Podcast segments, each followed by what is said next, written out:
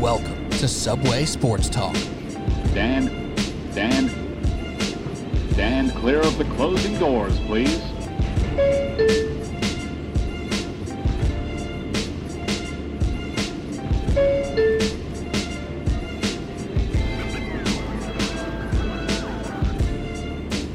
Welcome to Subway Sports Talk. My name is Peter Kennedy, and I am your host. Thank you so much, as always, for tuning in to SST on Apple Podcasts app, Spotify, and on YouTube. Joining me today, a late surprise. Did not expect to be talking to this man in this manner at this moment.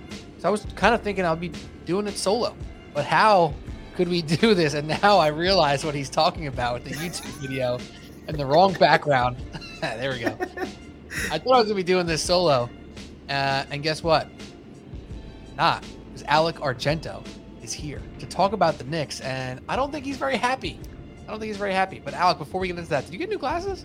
I did get new glasses. Thank you for noticing. You're only the second person to notice in a month and a half. Nice. you look great. Thank you. I appreciate it. Tortoise rim. No big deal. It's Oh. fashionable. Who's to say? Anyways, how are we feeling about the Knicks? Feeling much better about your look right now than the Knicks, I assume.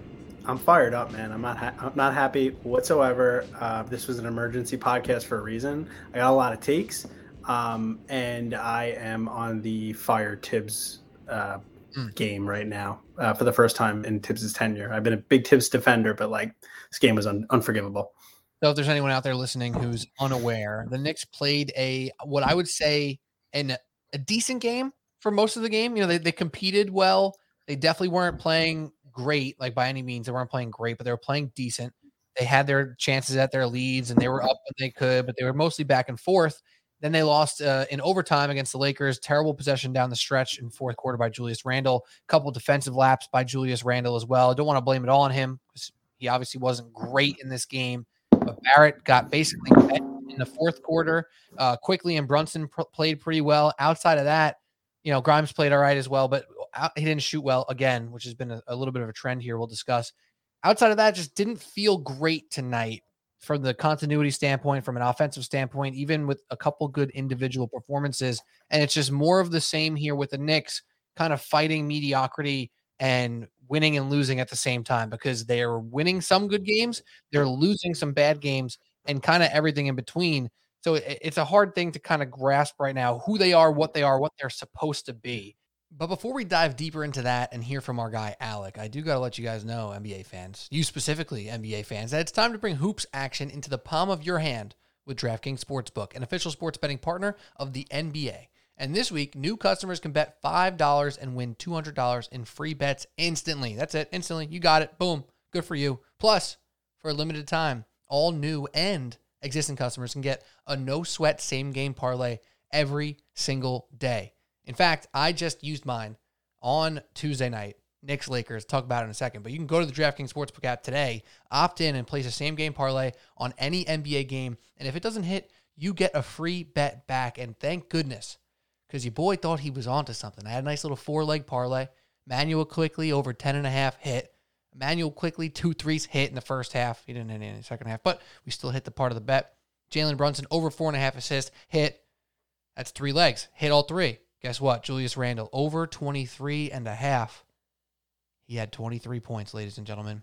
And that right there is an L. Except it wasn't because I get a free bet back thanks to DraftKings. No sweat, same game parlay. Download the app now and sign up with the code TBPM. New customers can bet $5 on the NBA and get $200 in free bets instantly. Only at DraftKings Sportsbook, an official sports betting partner of the NBA with code TBPM. Minimum age and eligibility restrictions apply. Void in Ohio. See show notes for details. And when I saw your text, Alec, and I was thinking to myself, oh, I'm going to go on there solo. I'll talk a little Knicks. I'll talk a little this, a little that. And you came out with your take that you are not happy with Tibbs right now. And I wanted to expand on that, which I'm happy that you're here. So what about this game specifically? And then we can go more generally over the past couple mm-hmm. weeks and months. But what about this game specifically frustrated you with Coach Thibodeau? Well, there was a ton in this game. I mean, the, the biggest thing, and I know you said you want to talk about it in the larger spectrum, but like you can't lose another home game on national television. Every time that they're home, they are going to lose this game at this point. They get into another dogfight, uh, and you know that they're going to lose that game. It's embarrassing. You can't come out of that uh, that that last play timeout and have no play besides Randle ISO, and then Randle ISO into a double team and he doesn't even get the shot off. That's unforgivable. You can't do that, especially when Randle was like six for 19 or something like that, which is ridiculous. He was playing like ass the entire game, which is fine. He can have a game where he's off. Like that, that's fine. He's been playing out of his mind for the past three months or pretty much the entire season at this point. Totally fine. But you have to give it to Brunson, who who is like 50% from the field the entire night, was hitting all of his free throws. You're in the bonus. Go attack the rim. Worst case scenario, you don't get anything, but you have to get a shot off. You have to get a shot off at some point. You have to try to draw the foul. You have to give it to the guy that's uh, that, that's been good all game. Or he kicks it out to Quickley or or Grimes. And you know, I know I know Grimes didn't have a great game and hasn't been playing super well the, the past couple games, but he's shown you that he could hit big shots. Even RJ could have been in the game to come out of that timeout, which again he was inexplicably gone the entire quarter. And I know that he wasn't playing well, but like you need to have your guys in there too. And I get keeping Quickley in there, but you need to have RJ in there with instead of either Quickley or Grimes, in my my opinion. But I understand that you can't have Randle make that play at all. Or there's that, uh, and this isn't necessarily on on Thibs, but like probably is to a degree when they had the the four possession uh, the, the, the the four offensive rebounds and they're taking threes they shot 20% from 3 the entire game. They're in the bonus. They're in the bonus. Go run to the uh, to, to, the rim and see what happens right? Try to push the push the pressure on him brunson in beginning fouls like crazy the entire game. It makes no sense to do that. And then that that possession ended by Brunson taking the timeout to, to five seconds at half court, which is ridiculous. And then in overtime, you have Hartenstein taking a three. Why the hell is Hartenstein taking a three in the entire game? He's ass at threes. I, I like he's not the guy that they promised it, uh, promised us he would be. Uh, this going into the season on like the Knicks subreddit and everything like that, like the advanced star analytics darling. It's just it's it's it's fucking outrageous, dude. Uh, I, I'm sick of watching these at home losses eh, against like a team that's ass. The Lakers are ass. They're not a good team. yeah, I mean they're definitely way better when LeBron and AD are both healthy, right? They're a much more competent team. They can actually do some things offensively when they're both healthy. However, the Knicks are a better team still than them. They've been playing better. Like you want to give them credit. Excuse me. You want to give them credit where it's due, right? Like they they are playing better basketball. However, the Knicks are still a better team and have been playing better for the for the majority of this season. So there's no not really an excuse, right? Like yes, you can lose to the Lakers and not be embarrassed, but in the manner in which they lost is embarrassing. Where there was moments where you're watching your your all-star and your, you know, franchise cornerstone and Julius Randle, I mean, you know, not a lot of people would want to label him that just because of, you know, what happened last year and whatever, but there were just moments where he looked like his effort wasn't there. And that's thing that frustrates Knicks fans more than anything. And you don't really see that from other guys on the team. And that's one of the more frustrating things. Like you're talking about Hartenstein and like him shooting threes when he probably shouldn't be.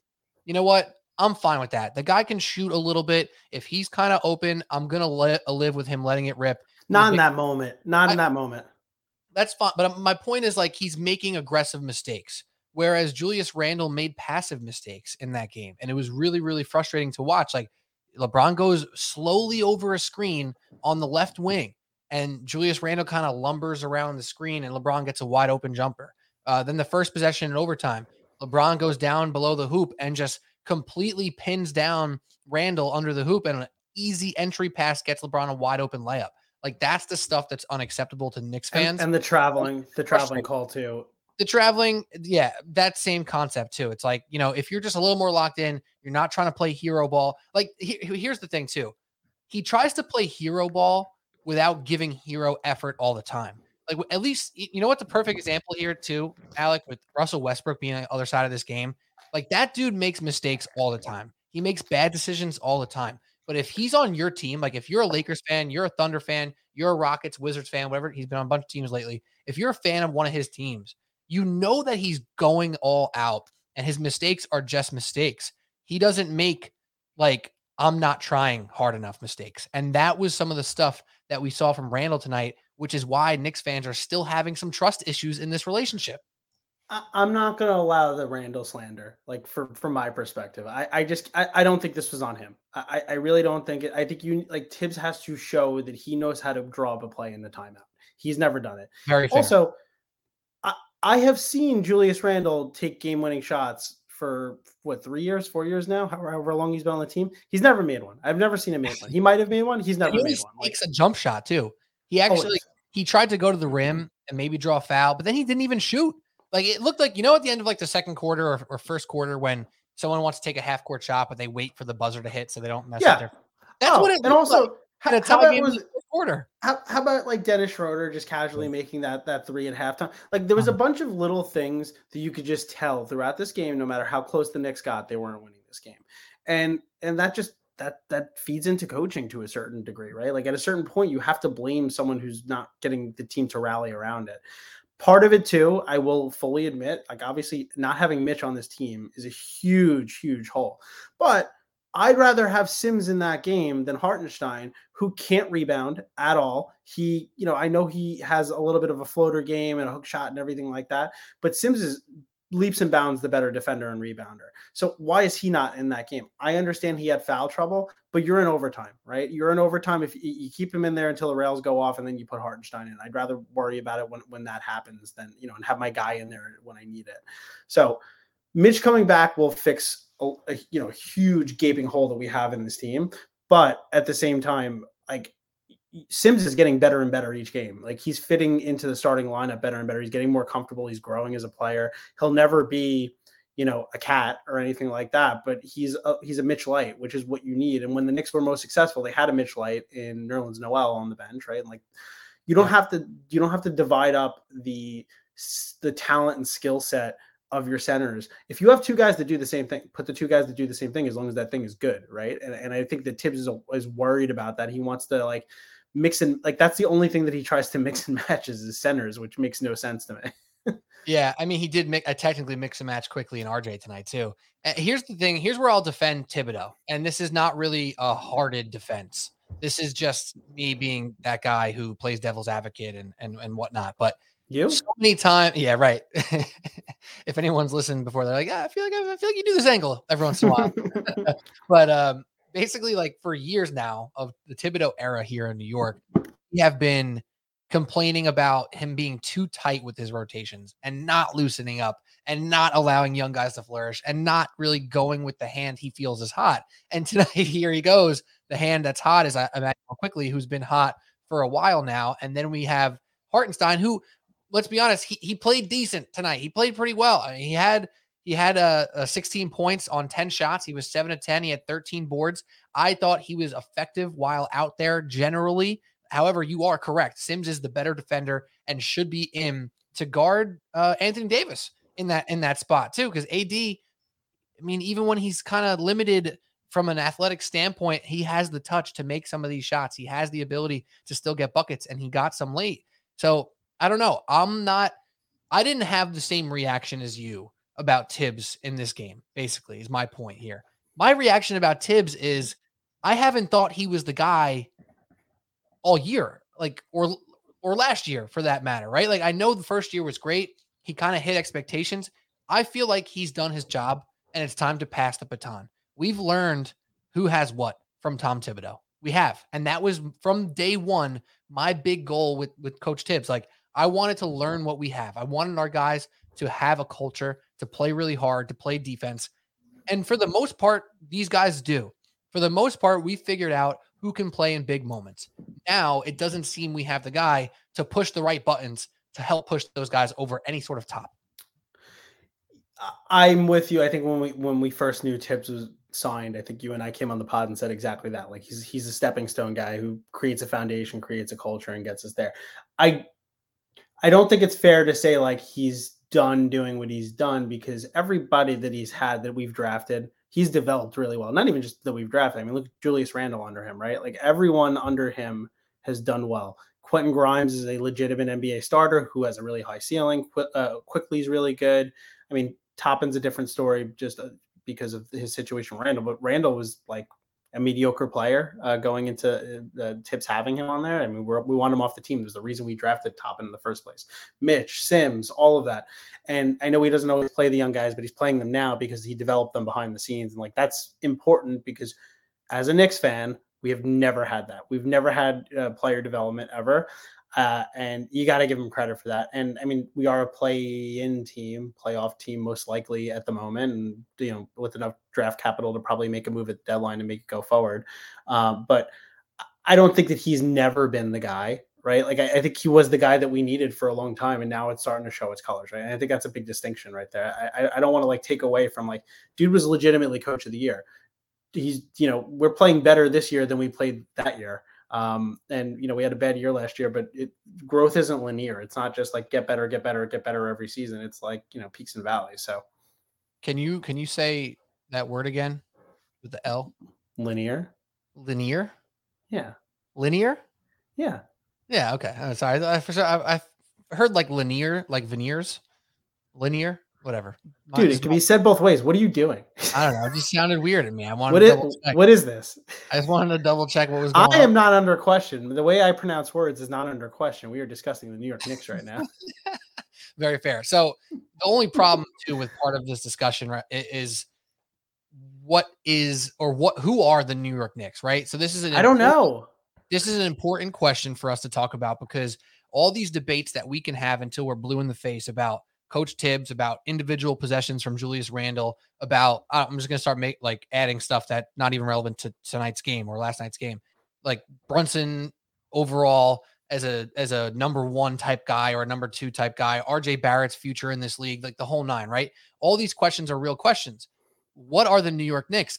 I know for a fact, Alec, that they are not a top five team in the East. Sure. Right? Their sure. peak in this season is six. That's their peak. And the Heat have been playing better. If you're looking on YouTube, I got the standings up right now. Like their peak is the six seed. So eh, I don't know. I think I think they could be better than the Cavs. I I I don't think they can. I don't think they can. I think maybe if the Cavs are banged up and they're missing, you know, Mitchell or Garland or Allen for you know two months, then yes, we can definitely knock off some some points in the standings there. I'm not saying they for sure are, but I think there is a world where where they, yeah. they are a five seed. Sure, but but that's the further question. Is there even another coach out there who can push them over no. to a 5-4 seed range? I don't think there is right now. So that's part of the thing as well. And uh I'm just I'm just I'm slow to just say why are we firing Tibbs Because who are we making the the next head coach? Do we have somebody in in in the realm of somebody like a Jacque Vaughn. Rick Brunson. Rick Brunson, baby. Just make Brunson's dad the, the head coach, right? Like possibly, right? Like I don't know. So I don't know what the next option is. But we actually do, Alec. We do have a, a special guest here as well. We have a caller. We got a guy who's calling him. It's uh it's Bruce from Brooklyn. And Bruce from Brooklyn, welcome to the show. And I, I think you might have some thoughts about this game because I know you were frustrated as well. But you do have to unmute yourself though. Yeah, first rule of uh of podcasting, right? Um, so what's up, guys? Thanks for having me on. Um, had some thoughts. Alec, been a minute. How are you doing? I don't know if you're frozen, but what is up? Might be frozen. It's all good though, Bruce. What's up, Bruce? How how we doing? Same old stuff. Frustration. Um, watching. I was saying what's up, Alec, because I haven't talked to you. What's in a while. um, just main frustration uh, for the most part. I think a lot of bad decisions are being made uh, by players who we expect to be the guy. Um, Julius Randle has been the guy for sure, but I think it's going back to like a Knick cornerstone of having that one guy continue to play one-on-one ball, and all these guys that you guys had mentioned, I guess in the past like five ten minutes, guys who are getting time, playing well, like Quentin Grimes, things like that. Um, it doesn't allow them and more importantly, players like RJ to fully be what he needs to be. And I don't I don't even think it matters from a coaching perspective. I think the game plan around, you know, spreading the love uh is ideal. And I, I think that's a good point too, because RJ is a guy who really needs a rhythm, right? He really needs to kind of find that rhythm and, and he has those games where it looks like he has no touch and he, tonight was one of those games. He was three of 12 or something like that for the game. And he takes these layups or these floaters, and you're like, does this guy suck? You're like, wait, what? Can he shoot? Like, can he score? Like, and that's why Twitter is such a, a dangerous place for for RJ Barrett fans or haters alike, because then he has a game where he's nine of 13 for 28 points. And you're like, this guy's great. The jumper looks clean. He's attacking the rim. And then again, the next day after that, he looks like he can't make a layup. So it's a really strange thing. He needs rhythm. And when Julius goes ISO ball, ISO Julius, it's frustrating, you know. And Alec, maybe that's to your point. Tibbs has to put a kibosh on that and say, hey, Julius, you might be one, but Brunson is our 1A or 1B, however we want to call you guys. Like, we need to work together. You need to not just set a, a, fake screen to go stand in the high post at the elbow and call for the ball. Like, how about a screen and roll? All the other guys who play your position well and are stars in this league don't have a one trick pony. Like, they are true pick and roll threats. They're pick and pop threats, not just fake ass bullshit screen. Give me the ball at the elbow and, and I'll go to work. Don't worry about it. Yeah. I don't know. Like, do, is that like what you're seeing too? I don't know because we started this conversation with you being mad at Tibbs and me and Bruce seem to have a little more frustration with Julius Randle. I, I I'm not going to blame him because he's been th- three months. He's been on fire. I, I just think I think you have a team of of three guys at any night can put up 20 points, and at any night can put up 20 points together. Right? You can have uh, Randle Brunson and RJ all put up 20 points at the same time. And then you have really good role players in Grimes and Quickley. I, think that I don't think that Randle just decides that he's going to go ISO. I, I, don't think that that's it. I think, and I've heard Tibbs talk about this in post games before. It's like he wants to play it safe. If you look at how they run the offense in the last two minutes or so, every game that it's a tight, tight game, which is most games, they dribble it out till eight seconds, they set a screen, and then they drive in or they take a three. Like that's what they do every game. So you can't blame that on Randle going ISO because you know that it's Thibs saying to do that because he's trying to play conservative so that, hey, worst case scenario, we go to overtime, right? They're, they're never playing it to win the game. And like you look at like what like Brian Daboll does with the Giants, right? How, how he set a precedent early on in the season. He's like, I'm going to put them in situations to win the game and you can see how they feed off of that right? They fed off that the entire season and overachieved the entire season. But if you if you play play it safe if you play prevent defense you're preventing yourself from winning right? That's just kind of how it goes.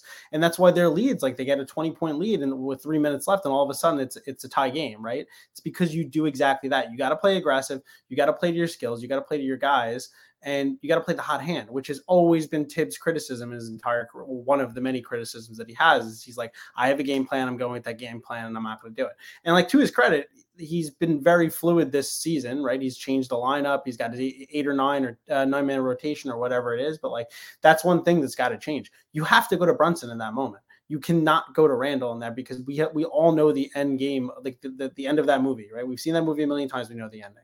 You need to give it to Brunson. He's been he's like number one in clutch shots in the entire uh, the entire league, and then you also have clutch guys in Quickley, Grimes and uh, and uh, Barrett too. Like uh, we, we we're crapping on Barrett, but Barrett's made a lot of big three pointers, yeah, in his career. So Randle's really good. The one thing he is not good at, and until he gets better at it, like is is crunch time, and you got to give it to somebody else in that moment. You finally have Brunson, so that Randall doesn't have to be that guy.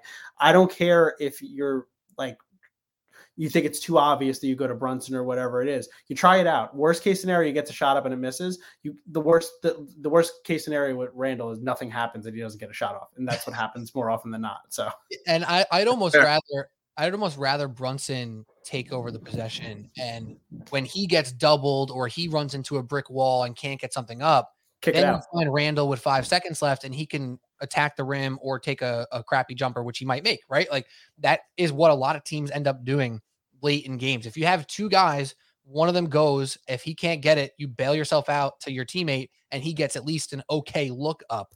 And, and it, you know, it kind of sounds like Tibbs needs to save him from himself a little bit. But, but Brunson is that guy. And and the fact of the matter is, you know, we played LeBron James in this game. He's made a career off of making right decisions late in games and not always forcing shots. And, and that's the type of thing that the Knicks probably need here because they are more of a strength in numbers team than a team that is a, a strength in a top one or two, even though having the one and two has helped them a lot this year. When they're kicking, when they're actually playing really well, the ball's moving and many people are hitting shots. So why would you not try to implement that late in games as well? Yeah, I, I, and again, I just keep pointing back to the fact we were shooting twenty percent from three, and we took a lot of threes this game, if I'm not mistaken. We, it's not like we didn't take any. So you need to you need to just amend the offense to that, right? You need to drive to the hoop, and they just stopped doing that in the end of the game. They just completely stopped doing that. They stopped driving to the hoop. They, they just were settling for long jumpers, long twos, long threes, and that's not going to win you games, and it's not going to extend your lead when you haven't been hitting them all night and and I think that's been a theme throughout the entire season. I mean, there was definitely a good chunk of Knicks games that like I, I missed just like due to work and stuff. But like I think um, a big portion of those tightly like competitive games, um, a lot of bad decisions, late turnovers, having the game within like six, you know, points, a couple possessions, um, and then you know just turning the ball over and then not, you know, basically not getting buckets. I said this the other day because I went to the uh, Nets and Knicks game um, at Barclays, but sometimes we just need a guy that that gets buckets uh, at the end of the game uh, and just you know keeps it close. For example, like Kyrie did that when you know um, I was watching you know the game at Barclays. Like he was just getting buckets no matter the situation. If they were down by how, however many points, you you take those points. Jalen Brunson did that tonight um, every chance he got to either you know get fouled or whatever the case is. But I feel like the Knicks don't do that enough at all. Uh, and like you to your point, Alec, like they're basically ripping threes to close the margin uh, when there's three to four minutes left. In in the meantime, they actually need to you know go get some buckets and uh, and and close the margin that way. And at this just to build off that bruce like you, you're you're saying like the nets would never in that situation the nets would never have anybody besides Kyrie taking that shot right? Because he was the hot hand he couldn't miss the entire game. Every team does that. Every team does that except for the Knicks. Yeah. Like Brunson Brunson should have been the Kyrie of that game. He may not have hit it. He's no Kyrie right? But in that moment he's the best thing we got and you have to give it to that guy yeah and again going along with the theme of bad decision making I mean, I think when you're a person who has the ball that much, like I'm, I'm not, you know, saying I'm an expert or anything. This is just my take. But I think when you're a guy like Julius Randle who has the ball that much, of course your instinctive nature is to score and like be a, like that's your shit. Like you're gonna be a scorer. Sorry if I can't cuss. Um, but I think a lot of the pressure behind that is causing him to make these late game bad decisions. Yeah. Um, hundred percent. If it's not a miss, even if it's like a one-on-one opportunity that he shouldn't take, uh, what, whatever the case may be, I think like that additional pressure is just sort of burying him at, at, at crucial times in which Knicks have been this entire season um, in terms of late games. Yeah, they, they it is it's a good point, right? Like it's maybe not a lack it's not a lack of effort on the offensive end from Julius Randle, right? Like he is he is full sending at, at points here. It's just not the type of full send that I think we want. And actually, live as we're we're talking here, I just see a tweet from Tom Thibodeau's post game press conference. This is Tibbs on the last play of regulation. He says, "quote There's three options on that play, so they have to read the defense. LeBron was on Jalen, and Davis was on Julius. Depending on what they're doing, they can go either way. So their play has option. That's why the play is set up that way." So basically, he's saying what we're saying, right? Like it, he puts it in the hands of his two stars and those two stars weren't able to make the right decision or maybe you can argue that they made the right decision in that in that regard and that the play didn't just work out but Clips, is, the Tibbs is making it clear he's making a play he's drawing something up that either Brunson gets it or Randle gets it because they are the two all-star caliber players on this team who should be taking the game into their own hands at that point in time but it seems like we're not pushing the right buttons and maybe that's more of a player problem than a coach problem yeah, yes and no though, because like again, my my whole argument comes back to the point that Julius Randle shouldn't have had the ball in that situation, right? So right. you have other people that are more apt to make that play. You're saying. Brunson should be like, "Hey, yo, right? Come on." Exactly. Exactly. Give it to. Give I got 37 it... right now. like exactly. Or and and Brunson is a really good facilitator. One thing that Randle has, has struggled with this entire year is passing out of the double team. He just can't do it, right? So it, as soon as it gets into his hands and he gets trapped, there's like a 90% chance that he's going to get trapped and he's either going to turn the ball over, he's going to get a jump ball, or he's not going to, you know, get the shot off. Well, those are the three options, right? Those are the options of that play. so I, I, don't know. I just think you give it a Brunson. Brunson, I trust to make the right read. Uh, and and worst case scenario is he bricks it or he you know he gets he, he just gets blocked or something like that where uh, he gets the shot off. That's the most important thing of that play. Yeah, and, and, how demoralizing to just not even get a shot off. I mean, that's that's terrible. If we go if we go big picture here for a second though, because you know, in, in the season that we have here approaching the All Star break, you don't want to go too hard on one result because it was a close game. They did go to overtime. You know, one play here, one play there, and they win in regulation. Sure, right? We can say that to we're blue in the face, but big picture on this team, my questions I don't my questions are almost don't exist because I don't know which way they're supposed to go right now. In my estimation, there's three ways. They can kind of stand pat and be the the six, seven, eight seed that they are right now, or they can go for marginal improvements to try to lock in being that sixth best team in the Eastern Conference and not be a play-in team, or they can go full send and try to, you know, move a pick and move a player and move some contracts to get a difference maker. Like OG Anunoby has been the guy that's talked about the most but I don't know what their best bet is because there doesn't seem to be someone out there that can put them over a big time hump. But as fans, Bruce from Brooklyn, I want to go to you first. What is I like calling you Bruce from Brooklyn by the yeah, way. but what is your your take as a fan who obviously wants to see them win every time you watch them and understanding what the future holds for them? Do you want to see them full send? even if it kind of hurts their future mobility, or do you want to see them kind of just take what they got and try to improve with what they have?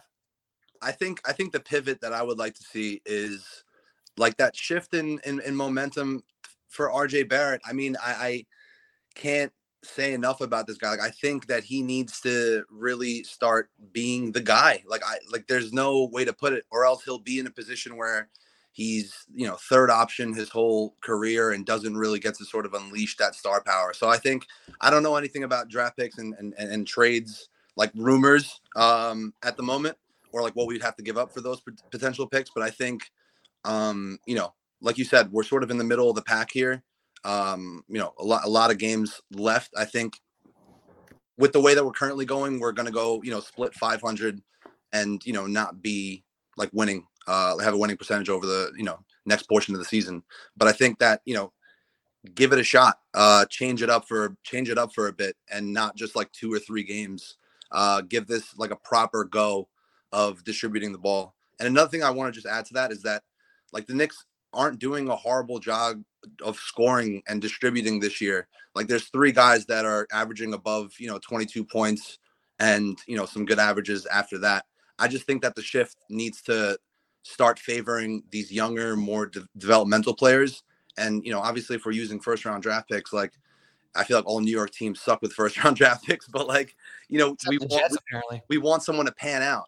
And same with Mitch, who you know who's had injuries recently, and he was a second round pick. But like, um, that's just my opinion. I think there's a ton of good young talent uh, on the roster. Um, some great facilitators, like you said, Jalen Brunson. He's, I, you know, I think he's done a remarkable job since he's started playing with the Knicks. But um, but yeah, that, that's just uh, that's just my swing of things. I don't think Randle's a bum. You know, I don't none of nothing bad to say. I just think that the game plan needs to shift towards these players who need to develop in actual prime time um, and become stars now, and you know, not in eight years for one year, if that makes sense. Now, what do you have to add to that? What do you want to see them go in, in the paths that exist? Where do you like to see them go? So my mind goes back to what you said before about like what are the Knicks, and I think that's really hard to pin down right now because they win eight games, they lose five games, they win four, they lose two, whatever. They're super streaky, right? And I think it's important to be a playoff team, right? Like more so than a play-in team, like legit, not like made the playoffs after the play-in tournament, not like a seven seed who, who gets it. Or I think it's important to be one of the top six teams, and I think that creates your, your identity, and and they're always looking for that star, right? And but I think it's important because winning culture begets good players, right? Like that that's that's how it operates in this league. The Nets were garbage until they weren't, and they got incrementally better, and then everyone wanted to go there as a destination. I think they need to make a trade, and on top of that, they can't hold on to these draft picks forever. They're gonna they're gonna go into the draft with 14 picks in a in a draft and, and not be able to sign them. Like they have to move them at some point what I've been seeing for like OG Anunoby is three first round picks for the Knicks. No, the Knicks would never be giving three unprotected first round picks from the Knicks or something like that. What you'll probably see is this year or or next year's Knick first round pick, and then two of the protected players. I don't know if that's what the Raptors want, right? That's just what the reports have been out that the Knicks are offering three, and I think that's a good trade because like again, you you might you might say, hey, I can get an OG Anunoby in the draft, and, and you might then say, "Oh, for sure, of course, yeah, you would say that." But like the Knicks have done really well at drafting late in the in, in the draft for the past couple years, really well. They got Quentin Grimes, they got uh, Quickley, they got Mitch in the second round, they got Jericho Sims, which you know he's not a star, but for the value they got at the second round for him, that's like important. So yeah, you might be, yeah, you, might get uh, an OG Anunoby, but like at a certain point, you have to like transfer those to a player if they make that trade, let's say it's exactly that. Let's say it's you know one unprotected, two protected, and then you have to throw in a filler, whether that's Obi or Fournier or whatever matches salaries or something like that. You still have enough like plenty to go get another star when they need it, and now you become a destination more so and they, they're showing that they're a winning culture right over multiple years they they are showing that they're putting good players there incrementally and then also it just fills a huge need that we have right now because our bench sucks besides Quickley that's a product of just not playing three players that could play on this team and, and Fournier, Reddish, and, and Rose, of course. But you have to make those moves too. You can't you can't go past this deadline with three dead players on your on your bench uh, that are getting DNPs every every night and, and those three. And then also Obi, who you know who you need to upgrade, and he'll flourish somewhere else probably, but you need to you need to upgrade there. The one question I have with an OG and an Obi is what does that mean for the current rotation? Because – Mm-hmm. I don't really want to see Quentin Grimes on the bench, but I also don't want to see OG Anunoby on the bench, right? Like you can't, both, you can't see OG Anunoby on the bench. He's too good. Exactly. They're both they're both they're both starters, and yeah. like, and I really don't want to see RJ on the bench either. So it's like the fit is there in terms of skill and need for the team and everything like that, and he instantly makes the team better. He doesn't make them contenders, but he definitely makes them better depending on what you give up. But I just don't see how it fits. So if you make a trade for OG Anunoby, there's got to be a, an accompanying trade, probably to move RJ, I would assume, or mm-hmm. Quentin Grimes if you can get someone bigger. And I don't know that I want to give up on RJ or Grimes for that matter. Yeah, I, I, definitely don't want to give up Grimes, but you, I mean nobody's nobody's untradeable, right? Like if if if yeah, if um you know Luka goes on the market tomorrow and they're like, hey, we want Grimes, RJ and Grimes, and exactly.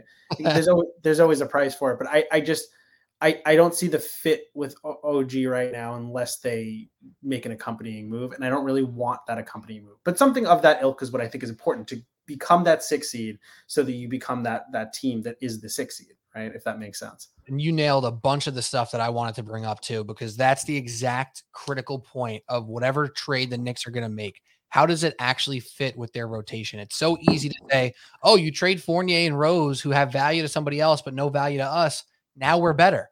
Are we?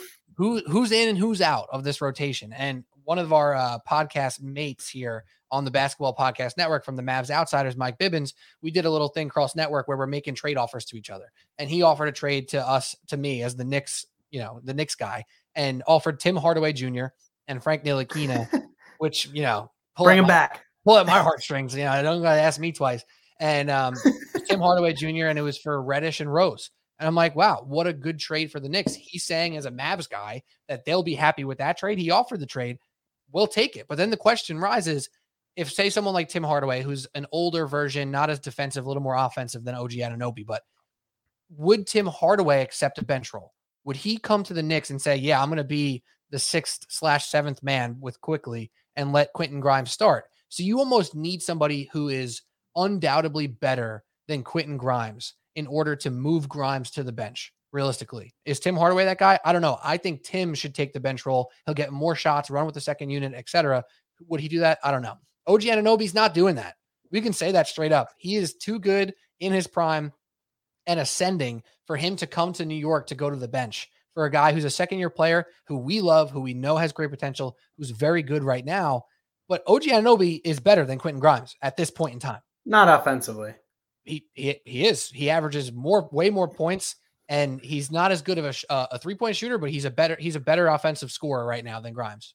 I, I, I yeah, believe, but, but but he but he wouldn't have that role in the Knicks like at all. That's probably true. He'd probably go down a, a, few points. He'd probably be relatively comparable to Grimes, but yeah, he's a more proven player. He's a more uh, he's a more known commodity than Quentin Grimes right now. I don't think OG Anunoby's coming to the Knicks and saying, "Yeah, put me on the bench. Grimes can start." Like I don't think that's going to happen.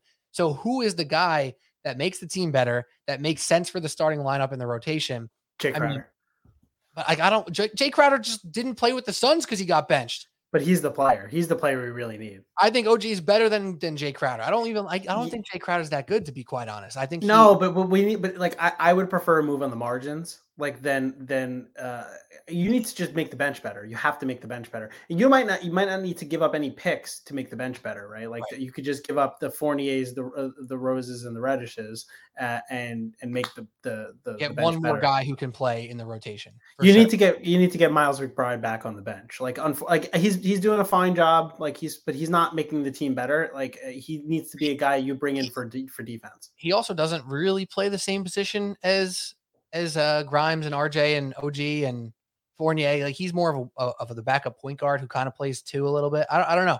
It's all very fair to ask those questions because your point about the picks is is very true as well.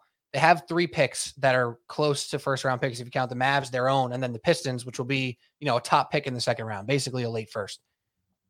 You draft I think the the Pistons will won't convey. uh, It'll just get kicked to next year, won't it? If if it doesn't convey round? this year. The second round. Pick? Oh oh, I think you're talking Pistons about the first round. Okay.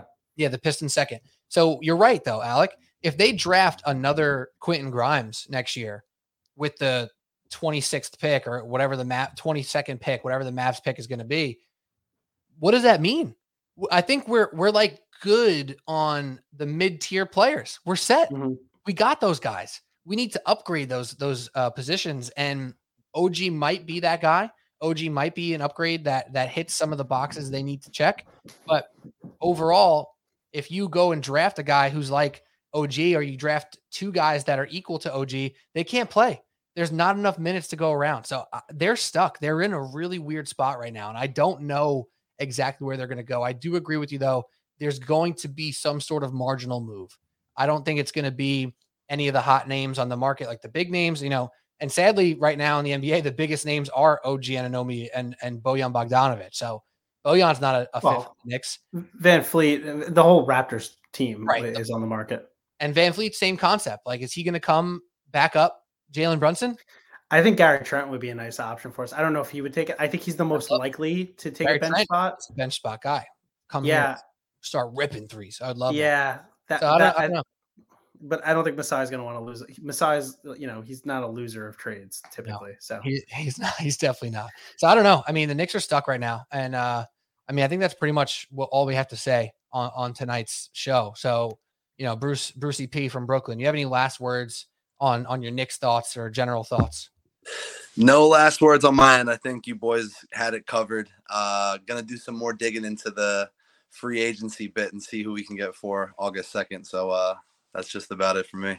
Shout out to Bruce from Brooklyn. I need to get on uh, Paul from Staten Island one one of these days. Paul from Hoboken. Well, well, now well, when he calls when he calls into the show, he's Paul from Staten Island, right? he's been watching the Giants since 1967, and that's why they're winning 24-17. Okay, so he might be Paul from Hoboken Monday through Friday, but once the the nighttime hits and we're recording, the podcast, Paulie from Staten Island.